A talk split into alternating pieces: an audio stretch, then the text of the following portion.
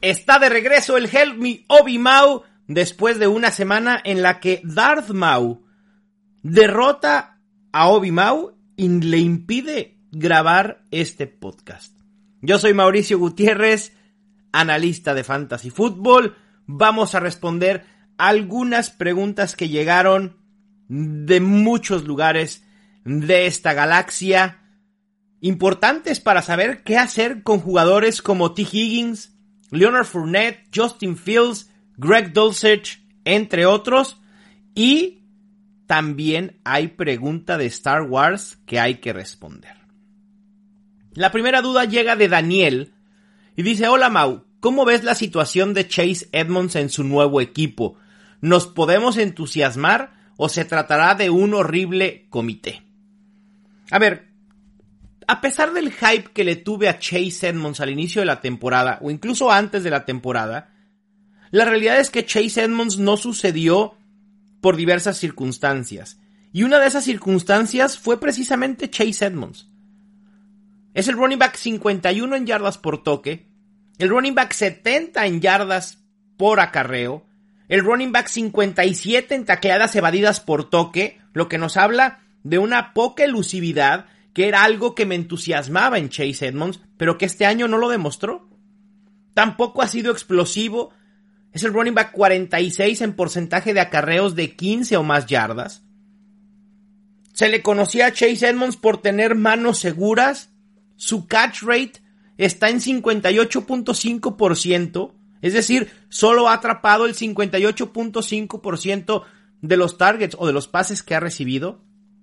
Y lo peor de todo, es que es el running back 2 en pases soltados. Y estas son cosas que las podemos atribuir directamente a Chase Edmonds. Y por eso justamente creo que pierde su rol en la ofensiva de los Dolphins. Ahora llega un equipo que está necesitado de running backs, porque hemos visto que Melvin Gordon y Latavius Murray han sido eh, una opción real en el ataque terrestre de los Broncos, pero yo esperaría que fuera un comité. Habrá que ver cómo se desenvuelve o cómo estará la distribución en volumen, a ver quién va a ser el que sale sacrificado, porque alguno va a salir sacrificado con la adición de Chase Edmonds. Vamos a ver si es Melvin Gordon y cede toda la utilización en situaciones aéreas. Vamos a ver si es Latavius Murray y le cede las oportunidades en línea de gol. Sinceramente me cuesta trabajo predecir cómo será el volumen en este ataque terrestre. ¿Vale la pena agregarlo en ligas profundas o si estás muy desesperado por un running back y diciendo, bueno, a ver, a ver si pega? Pero el panorama no se ve no se ve nada bueno.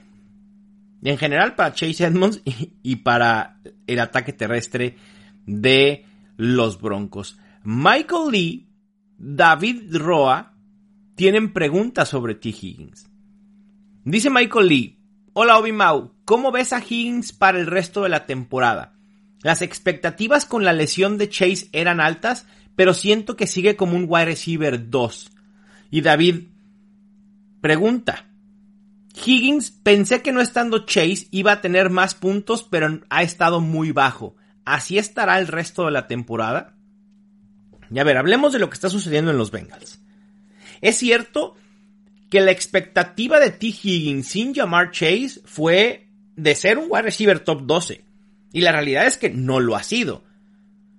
En dos semanas sin llamar Chase, Higgins ha tenido al menos el 91% de rutas recorridas, lo cual es bastante bueno, pero ha producido solo 13.9 puntos fantasy y 13 puntos fantasy respectivamente. Es decir, ha sido estable, generando 13.5 puntos fantasy por juego y se ha establecido como el wide receiver 23. Obviamente no es lo que esperábamos de T. Higgins ante la ausencia de Jamar Chase. Sin embargo, contrario a lo que sucede con los running backs, cuando sabemos que si Jonathan Taylor no va a estar, Dion Jackson tendrá las oportunidades, si sabemos que Dalvin Cook no va a estar, las oportunidades las tendrá Alex Mattison, si Ezekiel Elliott no está, las oportunidades las tendrá eh, Johnny Pollard, si David Montgomery no está, Khalil Herbert es un caballo de batalla. Acá no sucede de la misma manera. Es decir, una vez ante la ausencia de Chase, no todos los targets de Chase van al segundo receptor que está abajo en la lista o en el depth chart, sino que esos targets se distribuyen de diferente manera. Y esos targets, algunos han ido para T. Higgins, algunos han ido para Tyler Boyd, algunos han ido para Hayden Hurst y otros incluso han ido para Joe Mixon. Sin embargo, y esto es lo más importante, es que hay que tener confianza en T. Higgins. Porque sabemos de su, de su talento, sabemos que puede producir y explotar en cualquier momento, y va a explotar. Porque los Bengals a pesar de no contar con Jamar Chase, no han abandonado el juego aéreo. Todo lo contrario. En estas dos semanas sin Jamar Chase, los Bengals son el tercer equipo en mayor porcentaje de jugadas de pase utilizadas con un 68.2%. Diego Rosas está preocupado con Leonard Fournette y no es para menos. Dice, ¿cuál es la situación ahora con la utilización y producción de Leonard Fournette? ¿Valdrá la pena conservarlo para el resto de la temporada? ¿O esto se inclina más para Rashad White? A ver, el tema es que si tienes a Leonard Fournette, casi casi estás atado de manos en que te lo tienes que quedar. Porque no lo vas a soltar y en un trade será muy difícil que alguien lo acepte. Si encuentras o, haces la manera de armar un paquete de dos jugadores, incluyendo a Leonard Fournette y enviarlo en trade, hay que hacerlo. Porque si, vemos realmente los números de Leonard Fournette en oportunidad, no han sido malos. Es el running back 8 en snaps con 70.5%. El running back 11 en opportunity share, es decir, el porcentaje de oportunidades dentro de su backfield y las oportunidades entendámoslas como acarreos y targets, un 72%. Es el running back 11 en acarreos en toda la NFL. Es el running back 3 en targets y en recepciones. Y sin embargo es el running back 33 en puntos fantasy por oportunidad. Y aquí con este dato empieza la debacle en la eficiencia. Es el running back 63 en yardas por acarreo. Es el running back 41 en yardas por toque. El running back 24 en tacleadas evadidas por toque. Y el running back 49 en porcentaje de acarreos de 15 o más yardas. Ha habido un bajón en la producción de Leonard Fournette, sin duda. Y esto se debe tanto a Leonard Fournette como a la mala línea ofensiva que tienen los Buccaneers en estos momentos. Y el problema es que la utilización ha ido a la baja. En dos de las últimas tres semanas ha jugado en menos del 60% de snaps y no ha tenido más de 10 acarreos. Comienzan a salir los reportes de que es posible que los Buccaneers comiencen a darle más oportunidades a Rashad White. Y no es porque se las haya eh, ganado, porque realmente Rashad White no ha demostrado nada espectacular, pero sí ha tenido un aumento en oportunidades que quizá vaya a emparejar y esto termine siendo un comité complicado de descifrar. Y obviamente el panorama no es bueno para Leonard Fournette. Porque ahora ni siquiera está ligado a una gran ofensiva, esa ofensiva prolífica, ¿no? Y ese es el tema. Normalmente queremos running backs que estén ligados a ofensivas prolíficas. Y lo digo por lo que pasó con Joe Mixon la semana pasada. Porque esos running backs te dan esos picos normalmente de producción. O running backs que sean utilizados en el juego aéreo. Que Leonard Fournette lo ha sido, pero no ha podido explotar. También la falta de touchdowns ha sido importante. Así que ni hablar con Leonard Fournette. Hay que considerarlo un running back 2 bajo con mucho riesgo. Pregunta GM. ¿Es hora de deshacerse de Michael Pittman? Y aquí es un rotundo no. Lo mejor será esperar y ver. El cambio de coach en los Colts, si bien me parece una decisión muy mala, no por el cambio en sí, sino por a quién ponen a media temporada, a un coach sin ninguna experiencia, y creo que este, este de Michael Pittman es un caso similar al de Fournette, es un caso similar al de Dionte Johnson, donde son jugadores que están teniendo volumen pero que no pueden producir. Michael Pittman es el wide receiver 4 en rutas recorridas, el 6 en targets, el quinto con más recepciones, es el wide receiver 18 en yardas recibidas. ser un top 20 en yardas recibidas no debería de ser tan malo. Y el wide receiver 14 en yardas después de la recepción. Sin embargo, es el wide receiver 21 en puntos fantasy por juego. Y creo que es obvio saber cuál es el problema de lo que está sucediendo con Michael Pittman. Y es la situación de coreback y la situación de la ofensiva de los Colts en general. Michael Pittman es el wide receiver 28 en precisión de sus targets. Es el wide receiver 49 en yardas por ruta recorrida. Es el wide receiver 64 en yardas por target. Y el wide receiver 76 en yardas por recepción. No está teniendo jugadas explosivas Michael Pittman. Y además a esto le sumamos que es el wide receiver 62 en touchdowns. Solo ha anotado uno solo.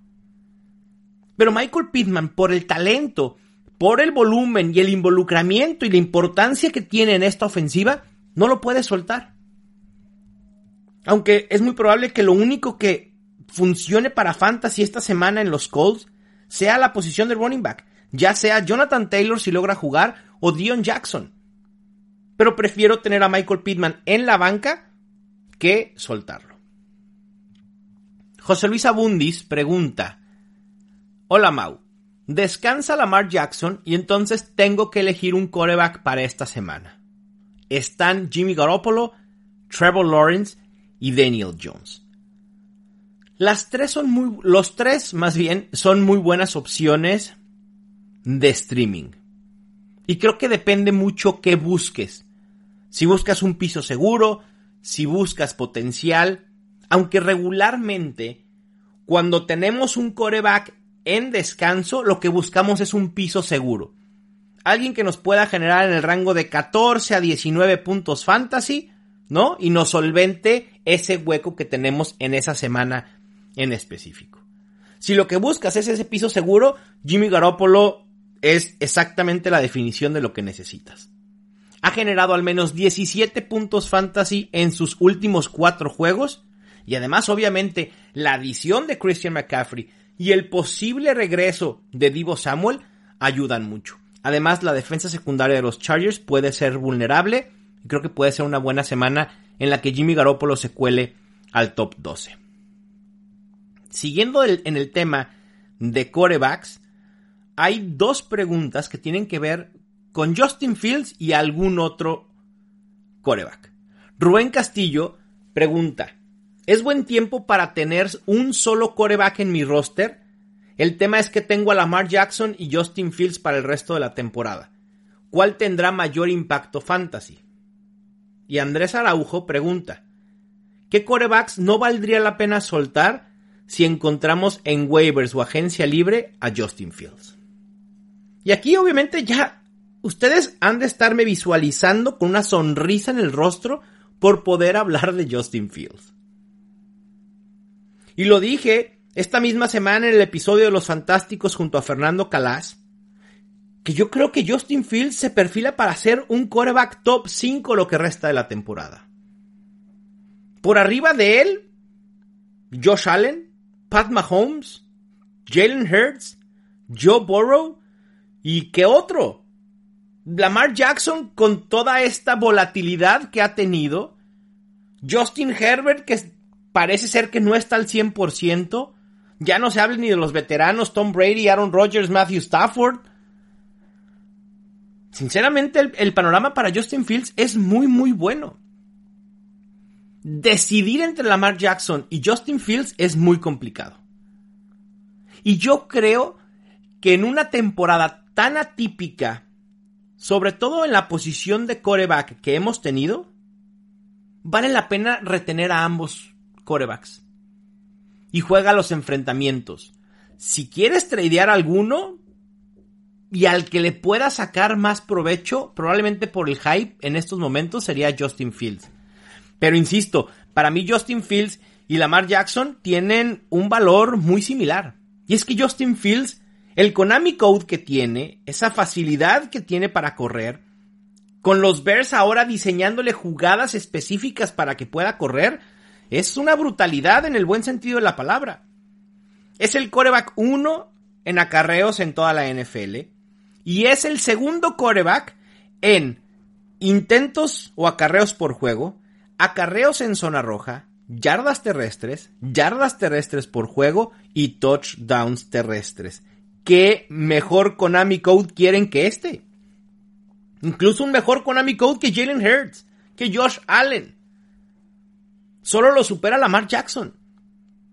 Y por aire, el panorama se ve mejor que el de Lamar Jackson. La adición de Chase Claypool obviamente va a ayudar. Fields tendrá muchos errores con su brazo, es impreciso, pero la verdad tiene una compostura como coreback que me impresiona. Además es el coreback 17 en yardas por intento de pase, es el coreback 5 en air yards por intento de pase, es decir, no le da miedo soltar el brazo. Es el coreback 19 en porcentaje de pases completos estando bajo presión. Y es el coreback 10 en porcentaje de pases completos en zona roja. Si me dan a elegir Lamar Jackson o Justin Fields, pudiera ser un volado. Quizá voy a pecar de conservador y Lamar Jackson tiene un piso más estable, pero el upside lo tiene totalmente Justin Fields, porque no tiene nada que perder. Después viene una serie de preguntas que tiene que ver con tight ends, en específico con Greg Dulcich. Saúl Pitts o Greg Dulcich. Diego Morales, la misma pregunta. Kyle Pitts o Greg Dulcich. Alejandro Padilla, Pat Fairmouth o Greg Dulcich. Vamos a ver los números de Greg Dulcich primero. Estos son el porcentaje de rutas recorridas que ha tenido en sus tres primeros juegos en la NFL. 62.5%, 70.5% y 75.8%. Vemos un incremento estable cada juego que pasó. Ha generado al menos 11 puntos fantasy en esos tres juegos y en el lapso de semanas de 6 a la 9 es el tight 6 en producción. Increíble. Increíble cómo un tight novato pueda producir tan de inmediato. Para esta semana, por supuesto que prefiero a, Greg Dulcich que a Kyle Pitts. Kyle Pitts no va a pasar, porque los Falcons no van a pasar más. No va a haber más volumen para Kyle Pitts. No lo va a haber. Punto. Por más que lo queramos. Por más que digamos, Kyle Pitts tiene métricas excepcionales, porque las tiene, ¿eh? O sea, no es un capricho. Ahí están las métricas de Kyle Pitts. Porque sí, mucha gente podrá decir, ah, es que estás necio y terco con Kyle Pitts. Pero es que no es que yo sea el terco.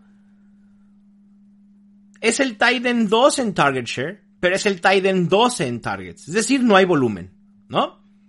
Es el Titan 2 en air yards. Es el Titan 1 en targets profundos. Es el Titan 1 en promedio de distancia de target con 14 yardas. Es el Titan 5 en yardas por ruta recorrida. Es el Titan 4 en yardas por recepción. Es el Titan 1 que más se separa con un promedio de 4.6 por ruta recorrida.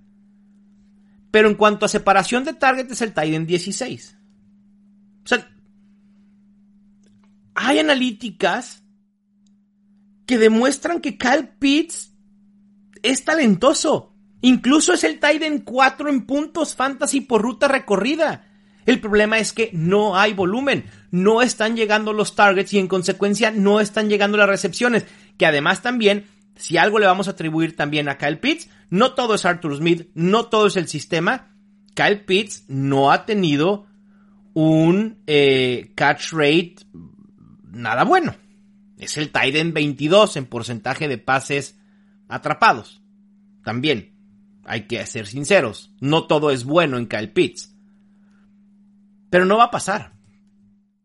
Y menos ahora con el regreso de Cordarel Patterson. Los Falcons estarán mucho más ávidos en el juego terrestre. Así que esta semana prefiero a Greg Dulcich. Tengo yo esta misma, eh, este mismo dilema en una de mis ligas.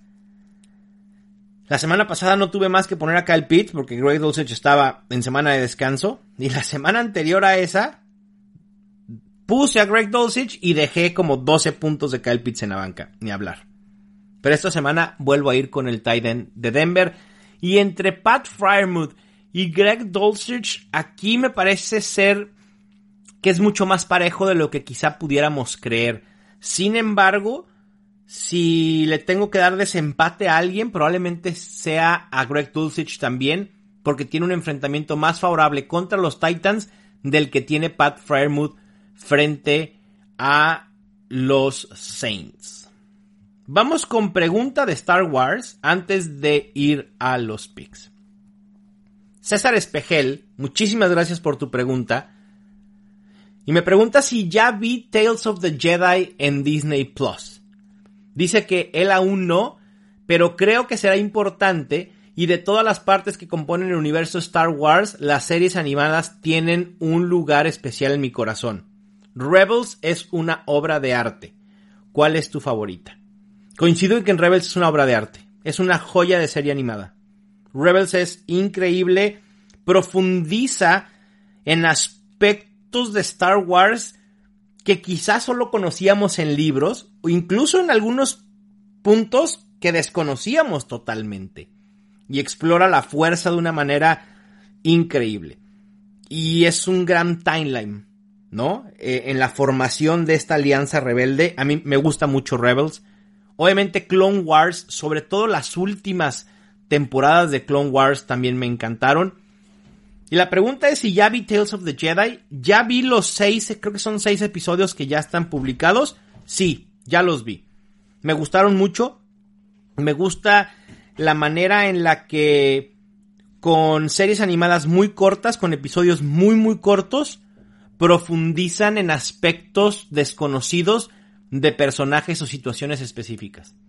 Si te gustan las series animadas, seguramente te va a gustar mucho Tales of the Jedi seguramente te las echas, si tienes un sábado, toda una mañana de un sábado, te las echas sin problema rapidito, ¿eh? Son episodios muy, muy cortos. Vamos a los picks de esta semana. Para el jueves por la noche tengo a los Falcons ganándole a los Panthers. En el juego en Alemania, el primer juego en la historia de la NFL en suelo alemán, tengo a los Buccaneers y a Tom Brady ganándole a los Seahawks y a Geno Smith. Y aquí no estoy con la mayoría, ¿eh? En el NFL Pick'em, el 60% de los que ya metieron sus picks van con los Seahawks. Ya en los juegos de las 12 del día, tengo a los Bills ganándole a los Vikings, a los Bears ganándole a los Lions, Chiefs pasando por encima de los Jaguars, Dolphins ganándole a Browns, los Giants ganándole a los Texans, los Saints ganándole a Steelers. Ah, no sé qué hacer con el pick de mis Titans contra los Broncos. Es el clásico juego en el que los Titans le pelean durísimo a un contendiente a playoffs, ¿no? Lo vimos eh, en el juego pasado contra los Chiefs, para después irse y desinflarse con un equipo que no tiene absolutamente ninguna esperanza. Normalmente suelen ser los Jaguars o equipos así. Con los Broncos no dudo que suceda. Así que voy a llevar la contraria el 89% creen que los Titans van a ganar y solo el 11% que los Broncos. Yo creo que va a ser un juego mucho más parejo de lo que la gente cree y la clave estará si Denver con los siete frontales que tiene pueden detener a Derrick Henry y creo que quizá no detenerlo, pero sí limitarlo. Y por eso voy a ir con los Broncos. Tengo a los Raiders ganándole a los Colts, que son un desastre total. Tengo a los Cowboys ganándole a los Packers a los Cardinals ganándole a los Rams. Por cierto, este juego a las 3.25 de la tarde del domingo 13 de noviembre lo estaré viendo desde Chilis Insurgentes en la Ciudad de México porque comienzan las actividades previas a la semana del México Game. Así que si alguien está en Ciudad de México ese fin de semana o vive allá, ahí podemos platicar, echar una cerveza, ¿por qué no? Ver el juego y además existe la posibilidad que ganen un pase doble para el juego de la semana 11 en el Estadio Azteca. Es el combo perfecto, no se lo pueden perder. Y después el juego de Sunday Night Football, tengo a los 49ers ganándole a los Chargers y en Monday Night, por supuesto que tengo a Philadelphia Eagles y a mi Jalen Hurts de toda la vida frente ganándole a Washington Commanders.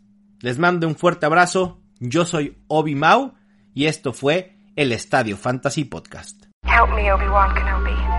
You're my only hope.